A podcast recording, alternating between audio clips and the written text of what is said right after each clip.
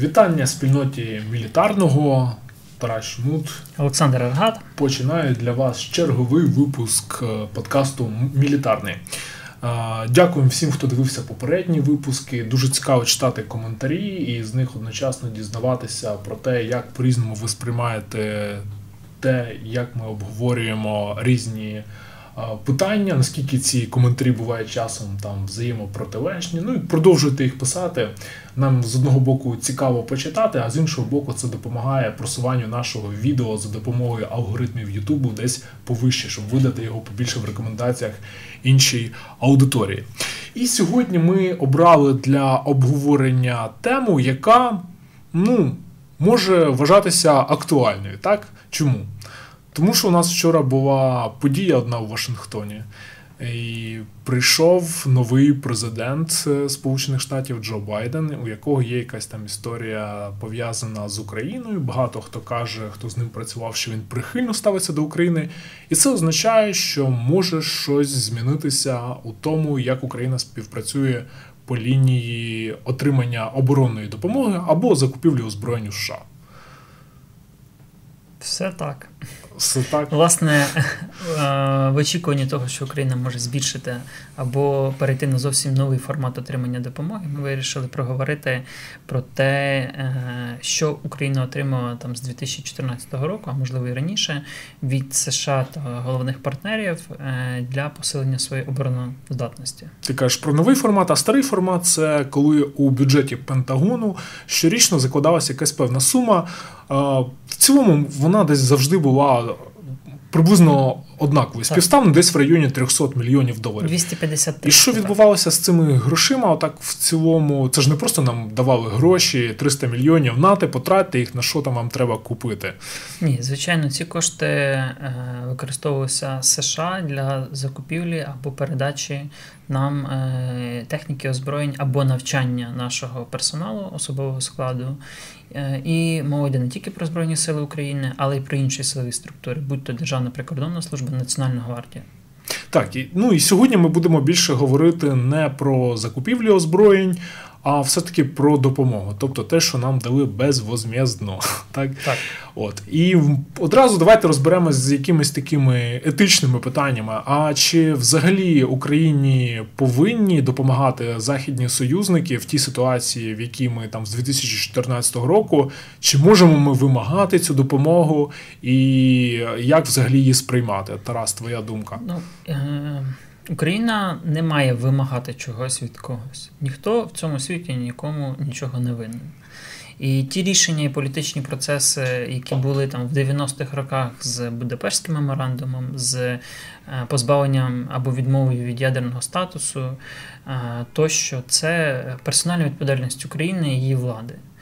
Е, світ побудований таким чином, що ти або сильний, або маєш партнерів, союзників, або відгрібаєш. Е, тому апелювати до того, що там світ, Захід, США чимсь нам зобов'язані, вони нічим нам не зобов'язані. І ми або будемо отримувати і працювати з ними в якихось дружному форматі і посилювати цю співпрацю щороку, або не будемо мати нічого.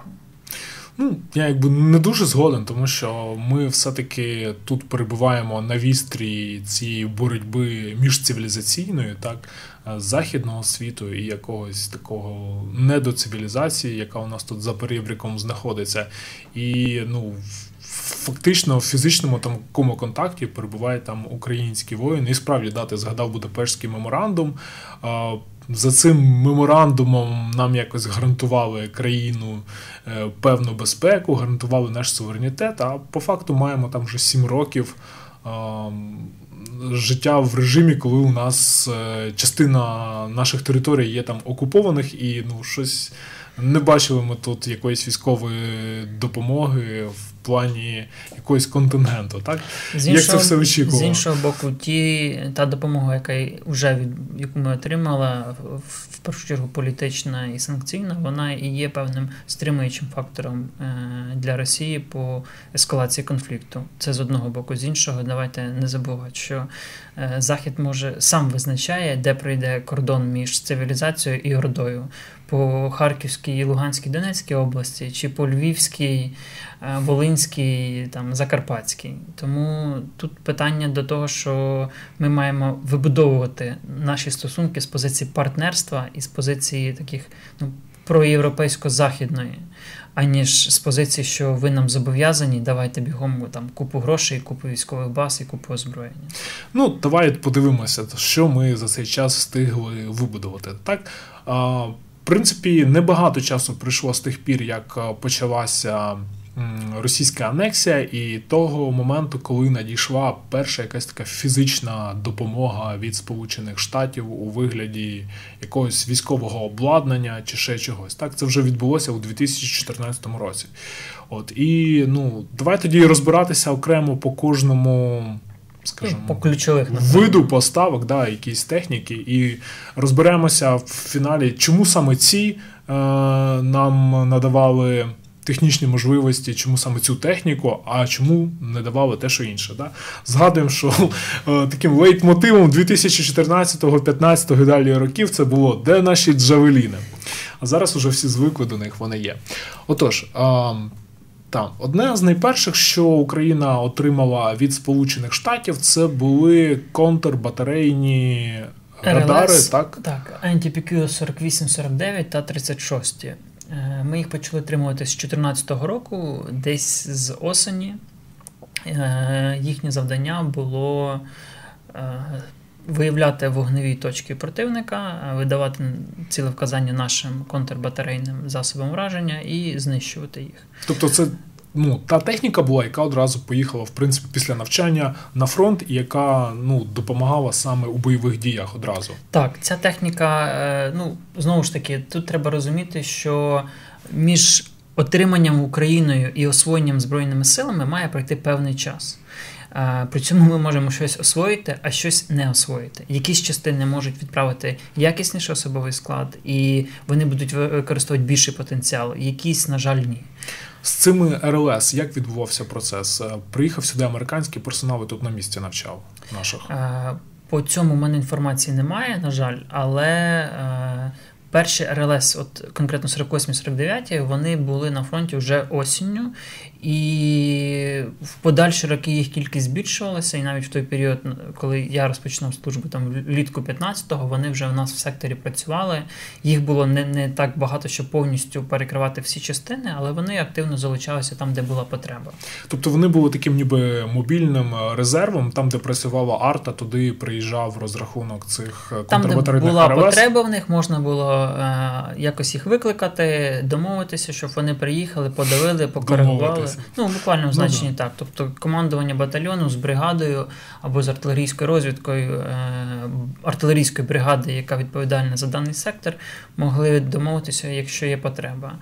Чи була в тебе можливість отримати якийсь фідбек від е, тих, хто працював на ній, або бачив, як вона працювала, або знає про результати її роботи? Наскільки вони були ефективними і чи справді допомагали виявляти позиції артилерії ворога? Так, я спілкувався з тими, хто її експлуатовував. Е, загалом відгуки ок, але е, є нюанси, як і всьому. Техніка для нас нова, вона потребує ну, якісного особового складу, навченого, який вміє її обслуговувати. А в чому там складність найбільша?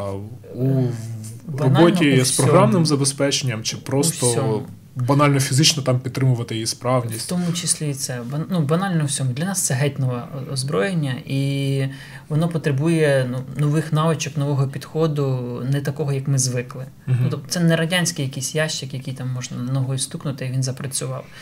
А, Плюс вся наша артилерія, вся наша артилерійська розвідка, вона пострадянська. А тут західна система. Її потрібно було інтегрувати і об'єднати. Це це певний виклик, певна проблема, яка в якійсь мірі є і на ну, є і зараз. Тобто там знайшли способи, як це зробити, там передача даних, автоматизувати, як це зробити так, щоб там максимально швидко воно виходило на вогневу, де артилерія контрбатарейна може працювати. Але ну, якби на це пішов знову ж певний час, і це мова не про місяці, це мова про роки, в тому числі mm-hmm. роки експлуатації на війні.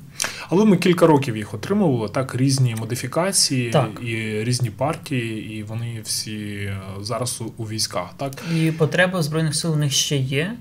Е, ну, немаленька насправді потреба. Вони надходили як в артилерійські бригади, е, там всі, які в нас є, так і в в механізовані, в відповідні там підрозділи артилерійської розвідки. Якщо вже згадали про якість обслуговування, то там проскакувала інформація. Е, ну, її тиражували, звісно, що росіяни. Але можливо це пішло і десь з наших українських медіа, що навіть не під час експлуатації дві там з трьох перших отриманих е, вийшли там з ладу. Е, абсолютно нормальна практика, е, тому США не передають чогось суперскладного технологічного, поки ми не освоїмо щось простіше. Дійсно, вони ламаються, як і будь-яка техніка в процесі експлуатації, будь-яка в будь-якій армії. Ми отримали в рамках допомоги комплекс. ну, такий тест-сет, назвемо його е, лабораторію, де можна перевіряти, діагностувати і проводити базовий ремонт і відновлення в Україні своїми силами, силами майстерні. Відповідно, е, спеціалісти пройшли підготовку, і якісь базові функції ми можемо виконувати. Ну і була втрата, от саме вже як така бойова під час боїв е, під Дебальцево. Так справді втрат було більше. Не всі вони те, що зафіксовано, те, що стало публічним. в медіа. Але це така е, серія зрад е, російської пропаганди про те, що Україна кидає на поталу ворогу суперсучасну американську техніку. Не допомагайте їм, бо вони все це передають е, терористам. Насправді там історія така, що ніякої контрбатарейної РЛС російські військові не отримали. Одна станція була пошкоджена уламками е, від ворожих снарядів. Е, навіть не одна, а дві. З двох станцій зібрали одну угу. працюючу, і при виході з Дебальцево е, частину зіпів комплектуючих, які ну, мало представляли якусь цінність, вони виглядали гарно для картинки, бо вони в таких красивих американських боксах, там якісь незрозумілі дроти, блоки, ще щось, типу круто. Mm-hmm. Дивіться, ми захопили трофеї. По факту, ну воно мало представляло який інтерес. Mm-hmm. Просто Це швидше формат для інформаційної війни про те, що дивіться, не давайте українцям нічого, тому що вони все поламають і вони все не використають. Хоча абсолютно нормально, що під час війни. А 15 рік це ще війна-війна. Е, щось знищувалось. Ну і взагалі, напевно, не треба тоді ставитися так до тих речей, які нам передають по цій допомоги, як до таких священних коров. Ну тобто, це військове майно, це те, чим воюють на війні. Воно справді там може поламатися, і Однозначно. це ніяк не характеризує там українських воїнів, яких якихось що недбало ставляться до техніки, хоча й таке теж хоча там може бути, теж є, але. Питань ну, немає. Треба але, розбиратися в кожній ситуації. Але кожна ситуація окрема. Більш неприємно, коли це були бойові умови, де їх знищували. Дійсно, росіяни використовували. Е... Тобто, ти маєш на увазі, що прилітало конкретно. Виявляли mm засоби розвідки наші, е... ідентифіковували, що це саме американські контрбатарейні РЛС, в тому числі за допомогою безпілотників. За ними полювали, грубо за кажучи. За ними в якійсь мірі полювали. Так. Для того є певні тактичні. Е, ну, там, певна тактика застосування, яка має е, змінюватися умовно для того, щоб обхитрити ворога. Ми тобто це вже опанували, так? Ну, десь краще, десь mm-hmm. гірше. Це вже е, людський фактор якості кадрів збройних сил. Добре, переходимо тоді до наступного пункту допомоги: це бронеавтомобілі. Або, скажімо так, військові автомобілі Хамві, так? Хамві, їх теж було кілька партій поставки Остання, в Україну. Чи крайня була минулого тижня, якщо я не помиляюсь. В суботу, взагалі, чи в п'ятницю, так. Ну, так. Ось на днях. 20 машин, так, якщо не помиляюсь, чи 30. Не будемо на цифрах ну, концентруватися, да, це не декілька десятків, ми про це писали. Їх уже, в принципі, вже сотні, так? Ну, Їх декілька сотень, е, причому ну, більше сотні броньованих. І вони тут важливо сказати, що вони є двох видів. Вони mm-hmm. є вживані які передавалися е, з балансу армії США, і вони є нові. Тобто, Нові, їх нові, далі так. випускають? Ну, Чи ти маєш на увазі, що нові просто ті, що не використовувалися? Я не певен, що вони не використовувалися, вони нові. Угу. І я наведу потім аналогію по рейвенах, що, скоріш за все, вони от, е, випускаються або випускалися. А взагалі, чи потрібні нам ці бронеавтомобілі? Ну, це Хамі, це в принципі. Е- прекрасна машина. В морській піхоті 36-та бригада в 2000, літом 2015 року отримала декілька десятків машин, якщо я не помиляюсь, там близько 30 чи 40. Вони надійшли в десантно-штурмовий батальйон, але так як велика кількість якісної військової техніки, вони активно експлуатувалися в інших частинах і в управлінні, і в, команд... Е, в командуванні морської піхоти пізніше. А машина проявила себе супер супер позитивно в плані в плані прохідності, в плані mm-hmm. можливості перевезення особового складу. Ми колись їхали на Шерлан, там під 20 військових туди влізло. Вона потужна, вона ну це видно, що військова машина. Але е, відразу постало питання з їхнім ремонтом, з запчастинами, з ключами, з гумою, е, з навченістю персоналу. І тут е, ситуація дуже сумна, тому що США вони. У них досить специфічний підхід.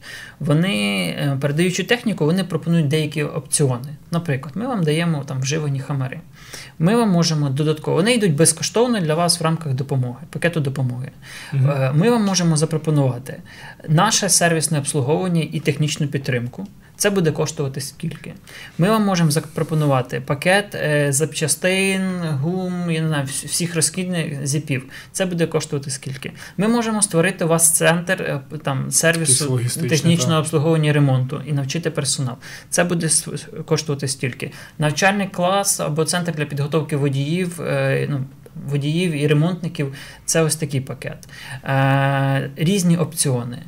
Ми, на жаль, е, ми вже це неодноразово згадували, чомусь завжди намагаємося йти шляхом найдешевшим і найпростішим, що ми самі розберемося. Ми якось там відремонтуємо, ми якось самі зробимо. Це У нас, здається, на Житомирському заводі, да, їх е, пробують е, ремонтувати. Я зараз розповім цю історію mm-hmm. теж. Це призводить до того, що в якийсь момент там в тій самій 36-й бригаді більше половини хамарів, наприклад, стали на прикол. Силами волонтерів, силами водіїв. Е, вони якось там з двох-трьох збирався один, який працює, привозили з Америки якісь комплектуючі деталі, знімали з якихось просто методом наукового тику. Е, і і підбору підбирали якісь складові для того, щоб експлуатовувати їх. Потім волонтери, е, в тому числі фонд Повернись живим зорганізували дві машини, які займалися їхнім. ну, Кетли, фактично, які можуть їх вивозити, ремонтувати, там купа е, ключів, купа різного обладнання для відновлення. І цей цей процес трохи пішов на поток. Десь там через рік-два е, Генеральний штаб і Міноборони розчехлилися, вони почали купувати якісь запчастини. Це все пішло по е, автомобільній службі, і воно зараз трохи більш-менш систематизувалося, але все ще є потреба в якісній підготовці персоналу. Ну і в швидких можливостях отримання всіх необхідних комплектуючих, хоча техніка специфічна, в той же час машина ну, не нова для нас. Е, досить масово вони надходили і в ДШВ. Ну так, в 80-й бригаді у Львівській там е, декілька десятків броньованих от таких жовтих хамерів. Вони надходили в сили спеціальних операцій, в тому числі як броньовані, так і не броньовані. Вони надходили в морську піхоту. Якась частина надійшла в Державну прикордонну службу, СБУ, Нацгвардію. Ну так і що станом на тепер маємо? Чи, от, наприклад, ну, виходить з ладу якийсь хамер, і ну просто нової запчастини до нього немає. І По військовій лінії, по АТ службі пишеться заявка е, на отримання відповідної комплектуючої, вона йде по вертикалі з відповідних центрів забезпечення. Там, де і всі інші заявки на техніку. Ні, мають на увазі, чи у нас є якийсь накопичений запас запчастин до них е, оригінальних там американських? Щось, щось однозначно так, е, з чимось складніше, щось дефіцитніше, щось можливо пробити. Знову ж, це досить е, такий ну, раз на раз не приходиться. І це не, не так просто, як е, прийти там в автомагазин і купити. Угу. Тобто немає такого, що в тебе є там вся номенклатура хамерів в необмеженій кількості, і ти просто вибираєш, мені треба це, це, це, і воно там через декілька днів у тебе. Просто, можливо, десь в Європі є якісь центри, де саме обслуговується цей тип машин, що простіше, щоб не з Америки прямо одразу гнати. Чи... Нема... Знову ж це питання підходу Збройних сил.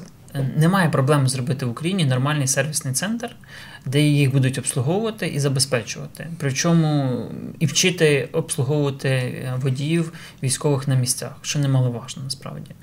Е, питання просто це взяти, зробити, реалізувати, виділити під це кошти, контролювати ну, і, і не забивати. Угу. Тобто, порівняно там з 15 роком ситуація значно покращилася, але до того рівня, е, як би це мало бути, ну все ще далеко. Ну і ще крім просто автомобілів і бронеавтомобілів, лише отримували в такій комплектації, так як е, медичні. Теж двох видів. Е, простіша і більш просунутіша. Ось на фото це старіша версія, вони базові прості. А просунута там з повним пакетом різних е, медичного обладнання систем е, для надання до медичної, напевно, медичної допомоги і порятунку військових. Я бачив багато таких хамерів в різних частинах, в різних бригадах, підрозділах в ОС. Завжди позитивні відгуки від всіх. Е, ну, Машина приїде де завгодно, машина дуже потужна. Е, всередині машина продумана, купа різних медичних штук для надання різних видів допомоги. Е, значно, значно краще, якісніше, оптимальніше, аніж вітчизняні Богдани. Але ну, питання підготовки водіїв і і ремонту теж воно воно як і для всіх хамерів. Те ж саме стосується броньованих машин, там чудова броня. Ми їх доозброювали ДШК 12-мм кулеметами. На частині з них стоять американські е, радіостанції Харріс в тих підрозділах, де вони є. Е, ну і в цілому машина військова для для воєнних дій. Добре, йдемо далі тоді. Що нам ще давало за ці роки е, попередні, то це, власне, те, чого так більше всього патріоти України і хотіли, так, Джавеліни.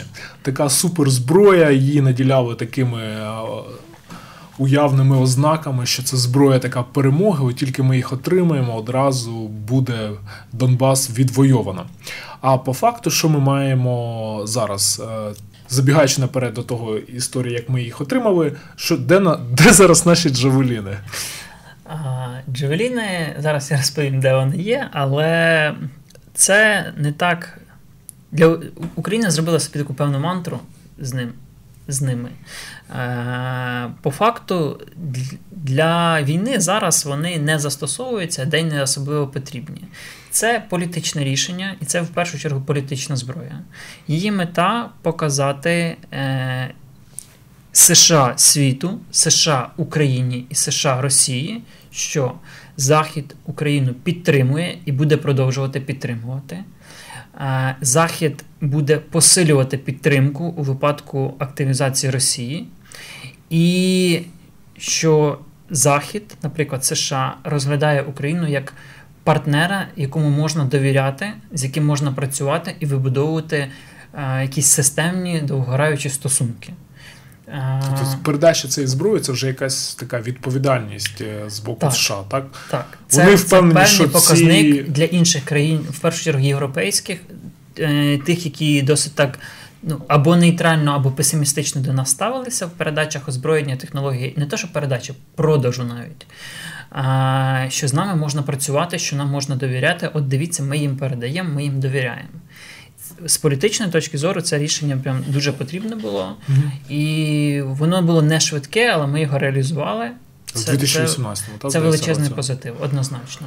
З військової точки зору ми отримали декілька сотень ракет, декілька десятків пускових, немало насправді.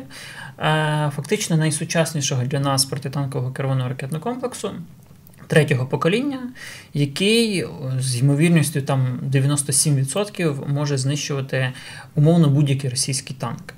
На дальностях там в 2,5, а останні версії там до 5 кілометрів. Е, при цьому так само питання якості підготовки особового складу і їх місця і ролі в організаційно-штатній структурі. Спочатку позиціонувалося, що джавеліни будуть, вони не поїдуть на фронт. Е, з різних причин вони будуть в такому мобільному протитанковому резерві. Угу. Якщо десь відбувається загострення, спроба прориву.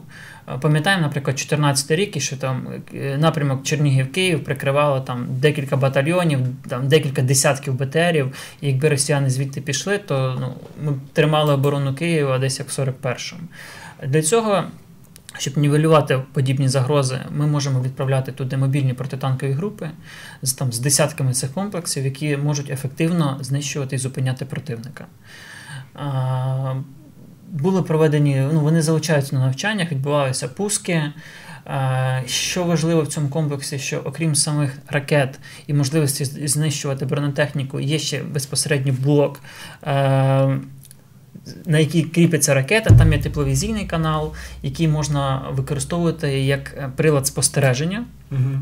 що теж як ок, бо це умовно плюс один військовий якісний тепловізор е, для там роботи на позиціях. Проблеми це те, що вартість, е, вони дорогі. Це те, що це не панацей, не не 100% зброя. Вони теж відмовляють, вони теж падають, вони теж можуть не вибухати, як і будь-яка інша зброя, як і наші стугни або корсари. Е, але все-таки це це досить серйозний аргумент. Е, ну, перша партія була 37 е, пускових, якщо не помиляюсь, 210 ракет, декілька ракет вистрілили. Умовно, там хай це буде 180 танків або бойових броньованих машин Росії. Ми можемо плюс-мінус знищити з більш-менш гарантованим результатом. Добре, тож спочатку хотіли сформувати е, резерв, який буде знищувати танки там, де вони ССО, спробують... ДШВ, так е, і інші підрозділи протитанкові. Угу. Підхід десь подібний, як і з українськими ПТРК Стугна Корсари, не насичувати когось одного, давати потрошку, таким чином, щоб всіх була можливість. Ну, банально під всю цю зброю треба мати нормальні розрахунки, нормальні оператори, які навчені її використовувати. І донести командуванню, е, як правильно тактично їх застосовувати. Мало мати зброю, яка б вона не була. Її важливо ще вміти застосовувати. Ну тут з Жавелінами проблема, да, що тут особливо не постріляєш, не потренуєшся, хіба що на тренажерах, там які там є дуже реалістичними. Це теж і передбачено, теж це все є. Американці ж якби вміють рахувати гроші, е, і там не має кожен військовий пустити по 10 ракет. Там нічого складного в цьому немає. Але тут ще важливо згадати, що був досить цікавий психологічний ефект по відношенню до окупаційних військ, коли вони почали там в їхніх пабліках вони почали горіти від того, що там наші танкісти. По нашій позиції прилетів Джавелін. Джавелін, да, це так само, як зараз ми бачимо там спогади про те, що в 2014 році під Широкіно працювала Дана і там розбивала наші позиції, хоча ніяких дан тоді не було. Ну, В них досить з одного боку пригорало, а з іншого зразу почалася інформаційна кампанія, що це все металолом, воно все не працює, це все американці спихнули непотріб, воно все там старе, неефективне, і от наш корнет, він там летить і так далі. Угу. Хоча ну, для росіян це все-таки сумний Ну, І варто відзначити, що насправді є певний контроль за тим, де ці джавеліни знаходяться, і от буквально Повний контроль влітку з боку США. вийшов звіт е, там американської структури, яка слідкує за тим, як використовується американська військова допомога, де там описано наскільки вони задоволені тим, як українці обслуговують джавеліни, чи вони там не затирають серійні номера, е, чи можна одразу отримати інформацію, де вони знаходяться. Тобто, ну, типу так, є в нас ці джавеліни, але отак, е, мабуть, без погодження якогось е, застосовувати їх. Е, Знову ще питання, чи якщо можна. розпочнуться активні бойові дії, то вони в Україні на складах збройних сил, і це вже буде наше рішення там їх розкрити, видати і застосувати. Нам не треба чекати, щоб хтось з США приїхав, дати якісь там ключі доступу чи ще щось. Вони в нас, у нас вони в внесені там, вони в структурі організаційно-штатній структурі Збройних сил, на складах Збройних сил з е, плюс-мінус підготовленим особовим складом, якого теж насправді не вистачає під них, але ну, в якійсь мірі вони є. І ми можемо їх застосовувати. Цікаво, да, буде, коли вперше буде якесь бойове застосування. Можливо, вже й було. Може, ну, да, якщо вірити сєпарам, то було. Добре, йдемо далі. Е, і наступний у нас пункт це дуже, мабуть, тобі особливий і знайомий це безпілотники Raven.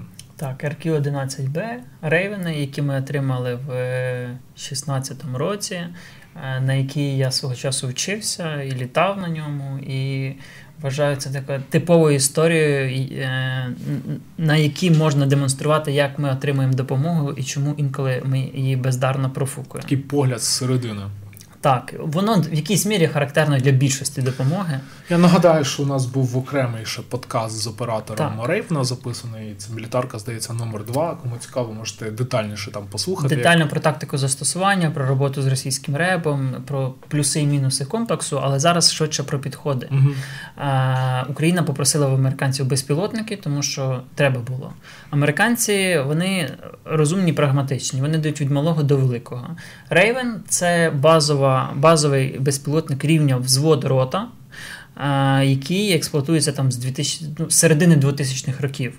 В декількох версіях. Базова версія це RQ11B, потім є просунутіша DDL, і потім RQ20 Puma уже сучасна, цифрова, захищена там з вищими ТТХ. Ми отримали версію RQ11B, але це нові безпілотники, які виготовили спеціально для України. Тобто версія 2003-2005 року, але виготовлено там всі серійні номери, дата випуску, все для України. Е, американці їх дали, щоб ми якби освоїли, поняли чого, і далі можна було б нарощувати цю всю історію. Е, що вийшло по факту? Україна отримала безпілотники рівня взвод рота, видала їх на бригади, бригадну розвідку. Е, частина особового складу поїхала в США, навчилася, приїхали в Україну і звільнилися. Е, частина звільнилася, частина не отримала їх, а частина отримала тих, хто в Штатах не вчився, але просто так їм пош... ну, там, мужен... в буквальному значенні Муженко розписав, е, вони пішли на механізовані бригади, один комплекс на 36-ту бригаду морської піхоти. І вийшло, що ті, хто вчилися в Штатах і отримали американські сертифікати, їх не не отримали комплекси. А ті, хто вчився в Україні в Житомирі в, в інституті Корольова. Е, Отримали комплекси, або навіть я пам'ятаю, що були хлопці з деяких бригад, які не проходили підготовку і отримали комплекс. Е, зрозум... Заплутали ворога. Заплутали ворога, заплутали себе таким чином, що частина комплексів зразу почала падати, е, частину комплексів е, там і на окупованій території, і їх збивали. І зразу пішла інформація, що американці передали нам застарілі комплекси, вони погані, вони не відповідають там вимогам сучасності, бла бла бла. Насправді комплекс хороший, військовий для своєї ніші, своїх завдань. І це перший український безпілотник з нормальним тепловізійним каналом. Там є камера бокового огляду фліровська. Uh-huh. З роздільною здатністю 640 на 480, якщо я не помиляюсь, яка дозволяла ну, вночі або там зимою виявляти тепло, бліндажі, позиції, те, що не можна було робити на той час там штатною оптикою. Зрозуміло, що зараз там з появи е, з технологічним розвитком і там мавіками і цим всім воно трохи змістилося, але на той час це була досить ок техніка. Ну і принципова штука, що на той час це був взагалі чи не єдиний справді військовий безпілотник, так. який застосовував Збройні так. Сили України. Плюс до нього ми отримали досить багато різних розхідників, в тому числі тушок. Е, самих комплексів було 24, в комплексі 3 літака. Угу. Тобто дві наземні станції, якщо не помиляюсь, один ноутбук захищений, купа різних деталей, е, навіть там вплоть до ножниць канцелярських, ножа і там спеціального скотчу для того, щоб пере, там, якщо пробилось десь крило, то можна його просто перемот... ну, не перемотати, а заклеїти. Тарас, ти сказав, що ця історія вона є показовою для того, щоб проілюструвати, як взагалі це все відбувається і як ми до цього ставимося, і взагалі як ми поводимося в цій ситуації. Можеш тоді аналіз такий короткий дати на основі досвіду саме з Raven, в чому проблеми і де простір для якогось покращення, вдосконалення? Перша проблема: е, ми маємо адаптувати західну техніку в її межах і можливостях. Тобто, якщо це техніка рівня там рота, то ми маємо її давати на рівень роти, а не на рівень бригади. Е, друге, ключове завжди це людина, оператор, командир. Е, максимально потрібно не економити на цьому. Якщо ми економимо і думаємо, що ми самі навчимо своїми силами розберемося, результат ми вже бачили неодноразово. Третє, ми не маємо боятися докуповувати щось. якісь опціони. Це чудовий приклад з Харрісами. Кожного року ми отримуємо а, там на 20, 30 і більше мільйонів доларів американських засобів е, УКХ зв'язку Харріс. При цьому вони йдуть в певній комплектації, інколи різна. Ну не інколи, зазвичай mm-hmm. вона різна. І інколи, наприклад, для сил спеціальних операцій нам треба саме оця якась спеціальна антенна. Нам їх треба на всю армію там 20 антен, або от така гарнітура, або оцей кабель.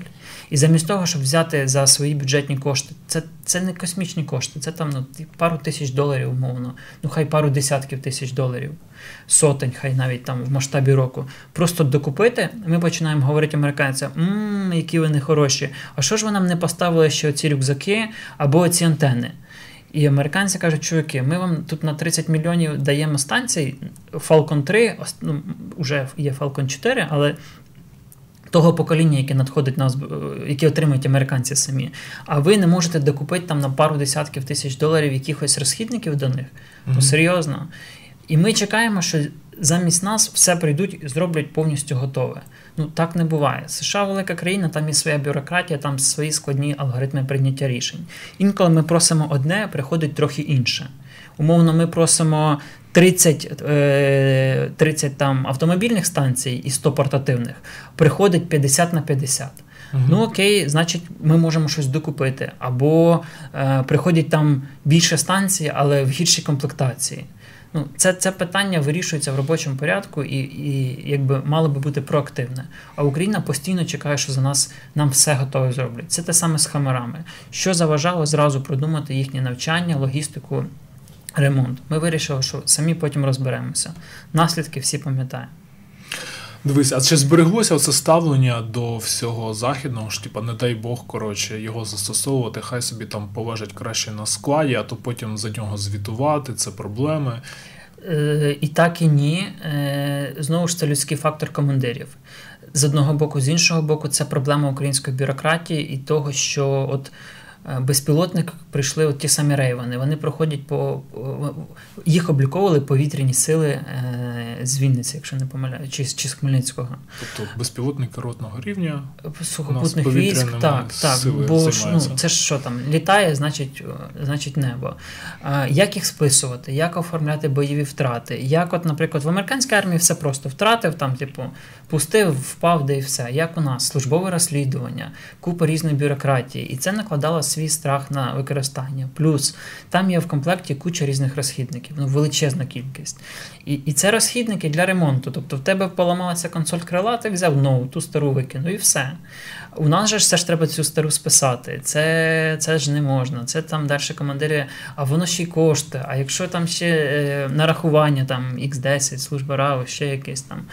Е, є така проблема, але чим більше цієї всієї техніки в військах різної, тим mm-hmm. простіше військові до цього ставляться, тому що вони звикають, ну просто звикають. Ну тобто поступово знялось, да? Ця... Це теж еволюційний шлях, який ми проходимо.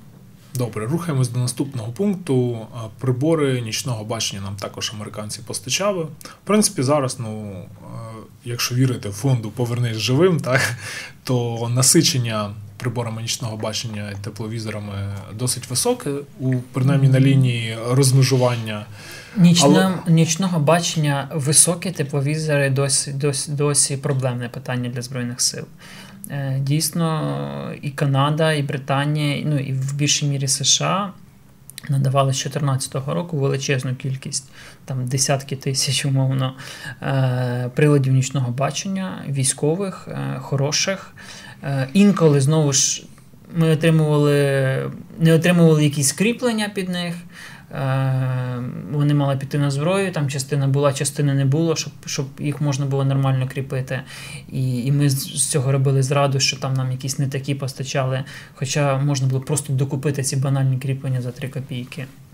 У нас в підрозділі були, як я особисто отримував в Миколаєві на базі на батальйон свого часу, там здається 12 американських нічників. Абсолютно хороша ПВС-14, абсолютно хороша, якісна техніка третього покоління. В Збройних силах сформовані так звані нічні батальйони, угу.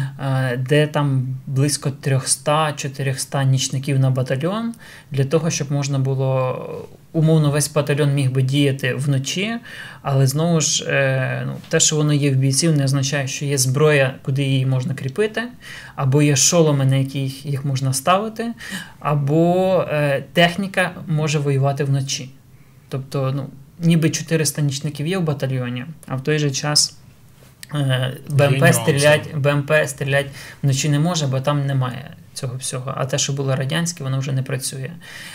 Плюс е, раніше ще була проблема в тому, що в якомусь батальйоні їх 300. На які тримає там 15 кілометрів ділянки фронту. В сусідньому батальйоні, який тримає такі самі 15 ділян... кілометрів ділянки фронту, їх 30. Угу. І якби ну, перекос величезний. А той, наприклад, наш одеський батальйон е, морської піхоти, там 16-17 перша ротація, у нас їх було всього 12 на батальйон. А батальйон тримав там значно більше, ніж 15 кілометрів ділянку фронту. І да, тут в нагоді ставали волонтерські, які перекривали якісь потреби. Ну а по американських вони чимось е, принципово відрізняються. Ну звісно, що відрізняються. В чому, скажімо так, перевага, якщо там порівнювати з тими волонтерськими якимись пульсарами? В першу чергу це покоління, mm-hmm. матриця третього покоління, е, ну не матриця там ЕОП третього покоління, який дає значно кращу якість картинки, потребує менше світла, не потребує якоїсь підсвітки. Ну, хоча мало хто в принципі нею користується, просто гірше видно. Плюс це військова техніка. Знову ж вони надійні, вони не бояться там якоїсь води води. Можна впустити. Ну, як впаде один раз, то не смертельно. Ну, Звісно, кидати не треба. Техніка все-таки ну, ніжна, умовно кажучи. Але ну, вона військова, вона хороша і вона проста. Не одно, ну, там, Багато разів я ходив особисто з ПВСом 14, це такий базовий хороший нічник. Вночі дуже комфортно ним працювати. Пізніше ми почали отримувати ось такі панорамні який е, кут огляду базового нічника він досить обмежений. Там, ну, Ви бачите, от буквально так, і вам постійно треба дивитися вправо-ліво. Угу. Це панорамні е, панорамні нічники, які пішли в більшості в ССО, якщо не помиляюсь. Там невеликі кількості, але вони досить дорогі і досить специфічні. Вони дозволяють збільшити е, кут огляду там, ну, в рази. Угу. І, до речі, теж, коли ми їх почали отримувати, росіян почало пригорати, тому що це е, ну, мало країн отримували такі технологічні і сучасні саме такі панорами, саме такі, та 18. Так. Ну, круто. Добре, і ще а, у нас немає точної інформації, які саме, але є цитата п'ятого президента України, який казав, що Україна отримала. Е, контрснайперські комплекси від е, Сполучених Штатів. Що з собою взагалі являє е, контрснайперський комплекс і е, в чому його сила? Це швидше така міфологізована теж історія, що mm от там будуть у нас контрснайперські прилади, і ми будемо ефективно знищувати російських снайперів. По факту, це якась ну, система, яка може виявляти, звідки зроблено постріл, якщо це по звуку, або реагувати на оптику е, і таким чином там або її подавляти, саму оптику, або там видавати напрямок, умовні якийсь там ну, азимут умовно. По тій інформації, яка є в мене, я зараз не претендую на там 100% достовірність, але більшість цих комплексів, е, по-перше, це не масова історія. Ми її купували, наприклад, в Канаді подібні системи. Вони себе не дуже проявили якісно, оскільки вони призначені не так, як для війни, як для. Швидше поліцейських операцій на менших відстанях, тобто 300, 400, можливо, 500 метрів. Коли на снайпери працюють на 1000 плюс, Е, працюють під прикриттям ПКМ, наприклад, або ДШК, то ну, складно там по звуку в черзі кулемета або кулеметів е, ідентифікувати того снайпера. Ну і сучасна оптика є теж способи, як це все обходити. Є там хиб, ну і хибні це вже тактика застосування. Тому ну, на тому рівні, на якому я цікавився, на якомусь базовому, е, відгуки від військових негативні, що ну, по факту воно не дуже працює. Ясно. Далі. Ну і, мабуть, наймасштабніша така історія це. Для моря? Не знаю, може для України просто. Ну, як на мене, як наймасштабніше думаєш? це все-таки джавеліни, е, тому що їх сукупна вага е, для посилення обороноздатності була найвища. Це була а така по вартості просто точка відліку. А по вартості, ну ми ж розмежовуємо це все. Там mm-hmm. і хамери, і умовні пакети підготовки можуть коштувати немало. Це вже. Добре, таке. Тарас, по розміру це найбільше. Найбільша, найважче, 167 тонн водотонажності. Так, два айленда ми отримали від е, е, Сполучених Штатів Америки. І це теж, мабуть, показова історія по тому, як менеджериться взагалі весь цей процес, коли є хтось, хто каже, хочемо подарувати. Ми такі кажемо: М, круто, і що? І як і не... далі відбувається? Кажемо, давайте ми подумаємо. Е, ну, З Айлендами історія наступна, що Україна озвучила запит до партнерів, що нам потрібно посилити ВМС. Е, США зараз списує ці катери, вони в складі берегової охорони, але активно залучаються і для посилення військово-морських сил mm-hmm. і передаються країнам-партнерам. З маленького до великого. Ми отримали від них свого часу. Це була кінець 14-го, початок 15-го року 5 е, катерів Вілард. 7-метрових, 11-метрових. Е, і потім вони нам запропонували. Е, о, так, е, Потім вони нам запропонували два патрульних катери Айленд. Формат такий: катери передаються безкоштовно, в стані, як є. Угу. Решта, а саме розконсервація, ремонт, модернізація, підготовка екіпажів, консервація, доставка в Україну, розконсервація, здача за наш кошт. Сумарно 9,8 мільйонів доларів за два катери. Понад 5 мільйонів з цієї суми це було на 10-тижневе навчання двох екіпажів США. Екіпаж 16 осіб, тобто 32 моряка, е, ну, плюс, напевно, там ще два супроводжуючі офіцери, я вже не пам'ятаю, 10 е, тижнів навчання. Е, ключова українська проблема яка? Е, страх прийняття рішення. Спочатку це позиціонувалося екс-командуючим гайдуком, що це старі катери, ми будемо робити свої нові українські. Ну, що це за допомога нам? Не знаю, це бриз, що з них взяти. Е, це, напевно, вони айлендами хочуть перемагати Кузнєцова. Е, що це катери старі, а от у нас тут будемо будувати свої нові. Е, це ж там все американське, всі стандарти, двигуни, живлення берегове, ми їх не освоїмо, нам треба інфраструктуру міняти. А як же ми там наші бойові статути та Ну а чому це далі? страх оцих рішень продиктований? Це просто Небажання люди, працювати. Люди бояться лінь просто, чи боязнь, що тобі потім за ці ухвалення рішення, потім Генеральна прокуратура якісь провадження відкриє. Не, що... не небажанням вирішувати проблеми. Тобто просто з зони комфорту взяти, виходити, да, так? Просто вийти з зони комфорту, страх прийняття рішення. Е, ну, Давай згадаємо кримські події, окупація, коли там деякі офіцери ВМС, деякі екс-командуючі ВМС, е, ну, як то той самий Гайдук. Не було наказу, так? Не було наказу, на лікарняне, я не я і хата не моя, і взагалі я нічого не знаю, погони себе зняли, і я тут не адмірал. Тобто це ганебна практика такої старої армії, коли просто страшно прийняти на себе відповідальність. Окей, але була і така історія, наскільки я пригадую, коли відмовитися, в принципі, було непоганим рішенням. Е, так. Був е, момент, коли Сполучені Штати Америки запропонували Україні отримати теж, мабуть, десь по такій схемі, як і Айленди, отримати фрегати Перрі. Так, через е, певний тиск української діаспори.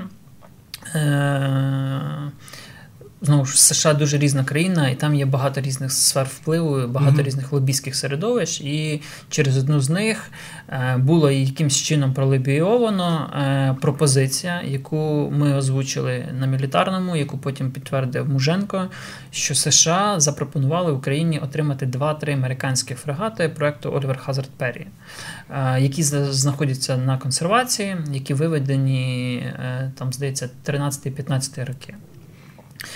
Е, прекрасний проект, я робив детальний огляд про нього в блогах на, на сайті. Але, на жаль, він океанський, він великий, він ну, є ряд причин від місць базування до вартості його модернізації, до банально там екіпаж 200-300 моряків, в залежності від mm-hmm. штату, у нас скільки в принципі немає, напевно. Тобто, типу, круто, але дякуємо, не нам не ми, потрібно. Ми не, ми не здатні зараз освоїти. Ми дуже проблемно освоюємо, ну як дуже проблемно освоюємо айленди. Е, ми проблемно освоювали Вілларди. Е, це все знову ж така знаєте, в часі історія еволюційна з малого до великого. Фрегати занадто великі для нас зараз. Тому ми спочатку сказали, що ми погоджуємося. Угу. Потім почали більше вникати в ці всі процеси, цифри і зрозуміли, що ми просто не здатні їх освоїти. Тобто іноді відмовлятись це теж непогано. Головне просто все оцінювати з позиції того, що нам потрібно, а що ні. З точки зору амбіцій, звичайно, було би круто. Це дійсно супер хороший проект, абсолютно вдалий, масовий, потужний, і це була б хороша противага там російським підводним човнам в Чорному морі. Але економічно е, ми їх не здатні потягнути. Організаційно вони не вписуються в концепцію москітного флоту. Їх експло... утримання річне і експлуатація. Е, вона ну там мало не весь бюджет ВМС буде коштувати. Ну і в принципі є досвід е, сусідів Румунії і Польщі, які, ну принаймні в Польщі, те, що вони там у себе пишуть, що вони не дуже задоволені. Е, ну, В поляків це найбільші кораблі, у них два таких. Е, це стара версія короткі, так звані пері. І ну, там там вони суттєво відрізняються, якщо там вдаватися в деталях, я це описував mm-hmm. в матеріалі від тих, які пропонувалися нам, уже е, там значно модернізованіші і по ПВО, і по ребу, і по гідроакустиці, ну в цілому. Е, тур, е, в Румун, в Румун їх немає, це в турків. Турки купили вісім кораблів, два, здається, пішли в них на донори, шість вони модернізували, вони поставили сучасне ЗРК середнього радіусу дії ІССМ, е, біос новий, нову РЛС загального виявлення, тобто вони в них вклалися. І турки їх отримали там декілька десятиліть назад. uh Тобто для них це був перехідний. Період, коли вони купували вживані кораблі для того, щоб набратися морської практики, для того, щоб е, посилити свій потенціал військово-морських сил, який в них і так уже був, а не як ми, коли ми розбудовуємо це з нуля. Окей. Ну що ж, в принципі, це були основні якісь такі речі, які ми від американців за цей час отримували. І питання ще таке буде: а чи були якісь історії, коли ми щось могли отримати? І через е, нашу якусь позицію, таку непоспіх, наш такий лінь, е, ми цей проект завалили. Чи в принципі все-таки все якось воно рухалося? Тут питання в швидкості. Ми можемо отримувати більше, як і в кількостях в доларах умовно валюті, так і в кількостях озброєння або якості озброєнь, ми можемо отримувати швидше. Тобто Марк 6 ми знову відклали на рік. Ну, три ми, три подальші Це ж ми айленди. теж маємо отримувати безкоштовно, а не так, купувати поки що. Так, перші так, перші шість. Mm-hmm. Подальші три айленди, які ми отримуємо вже в рамках МТД, ну, міжнародної технічної допомоги, і з озброєнням ми теж відтермінували на рік. Тобто ми мали їх отримати в 20-му. Е, там в другій половині 20-го. Уже зараз ми говоримо про весну 21-го. А як це взагалі відбувається? Тобто, ну якщо такі плани все одно є. Що далі відбувається на рівні, я не знаю, там міністерств чи департаментів, які рішення мають бути ухвалені для того, щоб це не стопорилось? Тому що дивись, ну як я собі це уявляю, Америка вирішила нам передати 6 е, марк 6 Ми, типу, сказали, та ми погоджуємося, і все. Вони дають замовлення компанії, яка їх е, виготовляє, mm-hmm. та запускає в роботу. Е, ухвалюється бюджет Пентагону, заплатили гроші. Ми просто сидимо, чекаємо. Окей, ми купуємо ці катери з навчанням чи без? Ми купуємо з зіпами чи без? Е- Який пакет ми беремо? Та? Коли ми відправляємо е, на навчання, якщо ми перераховуємо, та? наприклад, в цьому році, угу. то всередині наступного вже можуть екіпажі поїхати. Угу. А якщо в наступному, то sorry через рік. Угу. Плюс історія з Айлендами. Декілька разів папери заверталися з Генерального штабу і Міноборони на ВМС е, з е, там зауваженням подайте детальний аналіз, там, чому вони вам потрібні. А там, а ви впевнені, що вони вам потрібні? І це знову там відтермінувало на там 3-4 місяці оцю всю військову вертикаль. А, Плюс. Американці, в принципі, західні країни, вони досить сталі в своїй роботі. Вони звикли е, працювати з одними тими самими людьми. У нас дуже часто ось отримуємо айленди. Давайте зустрічається Україна і умовно США. Кожного разу там з українського боку якісь нові люди. Кожного разу це нове знайомство, нове вибудовування контактів. Ну це я зараз так спрощую. Uh-huh. Плюс якась наша бюрократія, коли треба проплатити, а ми такі грошей не буде, гроші в казначейство виділить в кінці року. Або так у нас якась внутрішня піднормативка не дозволяє нам проплатити, як теж було з Айлендами, коли США принципово. Е- там там одна з затримок в чому була, що вони передавали не Україні, а саме Міністерство оборони. І ми mm-hmm. і за них заплатити мали Міноборони. Це регулювалося постановою Кабміну. Міноб... на те, щоб Міноборони могли це проплатити свого рахунку на американський рахунок. А, ну, І це якась така українська глуха бюрократія, допоки не не там зробили величезний медійний скандал. Кабмін за тиждень все вирішив, Міноборони все проплатило. Тобто це це проблема в тому, що ми маємо бути проактивними, ми маємо самі йти до США і казати, яким чином ми можемо це зробити швидше. Ми все зробимо. Ми все хочемо, ми все за, ми готові працювати, ми готові десь доплатити, де треба, бо однозначно ну, США мають свій інтерес не тільки підтримати нас, але й вони мають відчувати якусь синергію з нашого боку. Це ми ще про зв'язок не поговорили. В принципі, вони нам теж нормально. Досить багато Харрісів, так, які надходять в МС, е, ССО, ДШВ, і там основний засіб УКХ зв'язку різних версій, е, ну, покоління Falcon 3. Е, сучасне, захищене, хороше. Ну, Тут однозначно позитивні відгуки експлуатації від всіх. А я там з десятками зв'язківців знайомий. Е, Однозначно всі кажуть, що це сучасна, е, найкраща, напевно, в світі е, техніка зв'язку, яка має величезний потенціал, який ми, на жаль, не завжди використовуємо через те, що не можемо десь докупити якийсь дріт, антенну, перехідник або ще щось. Ну і якість підготовки особового складу. Ну і Тарас, от е, всі говорять про те, що відкриваються нові перспективи у відносинах між Україною і Сполученими Штатами Америки. Твоє бачення, що ми можемо як розширити саме в цьому напрямку в плані отримання військово-технічної допомоги? Тобто, не знаю, можливо, якісь пріоритети, які по яких вже були якісь розмови між військовими, є якісь напрацювання, якісь контакти, і от в найближчі роки ми могли би це отримати, якби підсуетилося. Е, дуже багато різних нюансів. З одного боку, ми маємо переходити до більш летальної або більш серйозної зброї. Ну, тут перше, що про що всі зараз говорять, це нові літаки. Ну, це точніше, 300 мільйонів точно, так? Однозначно так, але це може йти гра вдовго, і це mm-hmm. може йти окремим ну, окремим рядком американської допомоги. Вживання F-16 або F-17. А є просто якісь приклади в світі, коли б ну, Сполучені Штати Америки літаки, якісь вживання F-16 не продавали, а передавали. Е, Якщо Або... я не помиляюсь, буквально не, не так давно Болгарії. Декілька F-16. Якщо... Болгарі, то здається, вони блок 70-72 Ми писали нові. про це на мілітарному. Вони передали чи то для навчання, чи, для, чи то для підготовки. Е, комусь з наших сусідів, чи, чи румуни, чи болгари. Буквально декілька місяців назад ми писали на це е, на мілітарному. Знову ж ті самі супертукано, які вони передають е, Афганістану або іншим країнам-партнерам, ну там з Африки, для, для своїх задач, своїх ніж. Нова техніка. Є величезна кількість їхньої там бронетехніки від М113 е, до Абрамсів, до е, автобронетехніки, які вони передають за якісь там дуже смішні гроші. Або, як е, пам'ятаємо, в Афганістані вони передавали самовивозом умовно. Тут питання в тому, що ми маємо розуміти, що ми хочемо, і про це говорити. Але ми маємо переводити цей діалог на новий рівень. Ну, умовно... Що значить новий рівень? Летальна зброя по тих напрямках, е, по, стратегічних напрямках стримування Росії.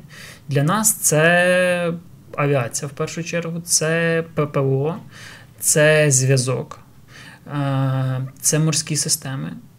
Е, наприклад, вони свого часу пропонували допомогти з модернізацією Сагайдачного з береговими радіолокаційними комплексами. Це що ще з такого? Ну тут тут можна гратися, тут тут багато різних опціонів. Ну, Авіація і ППО це вже ну, проекти такі. Звичайно, не хотілося потримувати, не хотілося потримати там 20 Абрамсів умовно, тому що це ще більший зоопарк в наш великий зоопарк, це не впливає глобально на розклад сил, е, і це призведе до більшої кількості проблем. Але mm-hmm. якщо мова йде про, наприклад, там 600 М113, умовно, то це вже ну, інша розмова. Якщо це безкоштовно е, і це можливість там замінити всі наші ГАЗ-66, Урали, Камази і іншу там БМП-1 і МТЛБ, ну в якійсь мірі, mm-hmm. і це велика кількість техніки, під яку ми можемо перепрофілювати один з е, бронетанкових заводів, де ми можемо її ремонтувати, обслуговувати, підготувати десь там навчальні класи.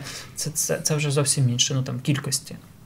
Але головне, щоб не вийшло як з американськими шоломами, де ми 200 штук отримали для літаків, е, зробили з цього велику піар-картинку, і до сих пір вони не експлуатуються, тому що десь якийсь розйом не підходить, десь щось там не можна поєднати, і і взагалі на що заморачуватися, можна ще на радянських там, ЗШ-5, ЗШ-7 політати, а потім купити французький, наприклад. І шоломи ці якось лежать. Пам'ятаємо історію з госпіталем в командуванні десантно-штурмових військ, які американці передали, теж помпезно, які потім десь там знайшли і експлуатовувався під під склад продуктів чи ще чогось. Тобто є багато прикладів, де американці бачать, що ми не готові освоїти цю допомогу в тому форматі, в якому її вони передають. І вони, ну окей, освоїте, потім поговоримо про щось більше. Айленди чудова історія. Ну, але й не тільки американці, та нам допомагали всі ці роки. Канада, Британія, е, країни Балтії. Е, власне, ну, список партнерів і таких союзників не такий великий, але він ну, там хороші країни. Добре, ну що, в цілому ніби так е, розібралися, зробили огляд того, що вже було, розібралися, чому так було, і подивилися, поговорили про те, як може бути. І що ми хочемо отримати в майбутньому. Так. Що ж, це був е, черговий випуск е, подкасту Мілітарного Мілітарний. подкасту. Не е, подкасту, а мілітарного подкасту. Да? Да. Ну, окей. І е, традиційно ми вам дуже дякуємо за те, що нас і дивитеся, і підтримуєте. Підтримуєте нас фінансово через е, зручний для вас спосіб. А найзручніший, мабуть, спосіб це підписатися на патреоні, тому що один раз зробив, і роками ти тримаєш. Е, скажімо так, е, мілітарний е, в бойовому стані стаєш його патроном. Е, так само можна скидувати на картку Тарасу. Ну і в принципі, ми закликаємо вас ділитися цим контентом у своїх соцмережах, тому що охоплення, нові користувачі це все теж нам допомагає розвиватися і бачити фідбек, і розуміти, куди далі рухатися. Так, дякуємо, що лишаєтесь з нами. Пишіть ідеї, побажання по наступних ефірах в коментарях. І якщо будуть якісь питання, теж я відписую в Ютубчику всім. До наступних випусків, Па-па!